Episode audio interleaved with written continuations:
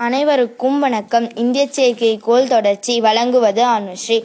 செயற்கைக்கோளை விண்வெளியில் ஏவும் திறன் படைத்த ராக்கெட்டுகளை உருவாக்குவதில் இந்திய தேவையான தொழில்நுட்பத்திறனை எட்டவில்லை. பூமிக்கு மேலே முப்பத்தி ஆறாயிரம் கிலோமீட்டர் உயரத்தில் இந்திய செயற்கைக்கோள் வலம் வர வேண்டுமென்றால் அந்நிய நாடுகளில் உதவியை எதிர்பார்க்கும் நிலையில் இருக்கிறோம்.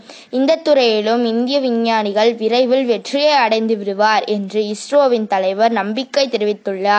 செயற்கைக்கோளை பூமிக்கு முப்பத்தி ஆறாயிரம் கிலோமீட்டர் உயரத்தில் எடுத்து செல்லும் திறன் படைத்த ஜிஎஸ்எல்வி என்னும் ஏவுகணையின் பாகங்களை உருவாக்கி சோதனை செய்வதில் இந்தியா படிப்படியாக முன்னேறி கொண்டிருக்கிறது என்று இஸ்ரோ தெரிவித்துள்ளது. நன்றி.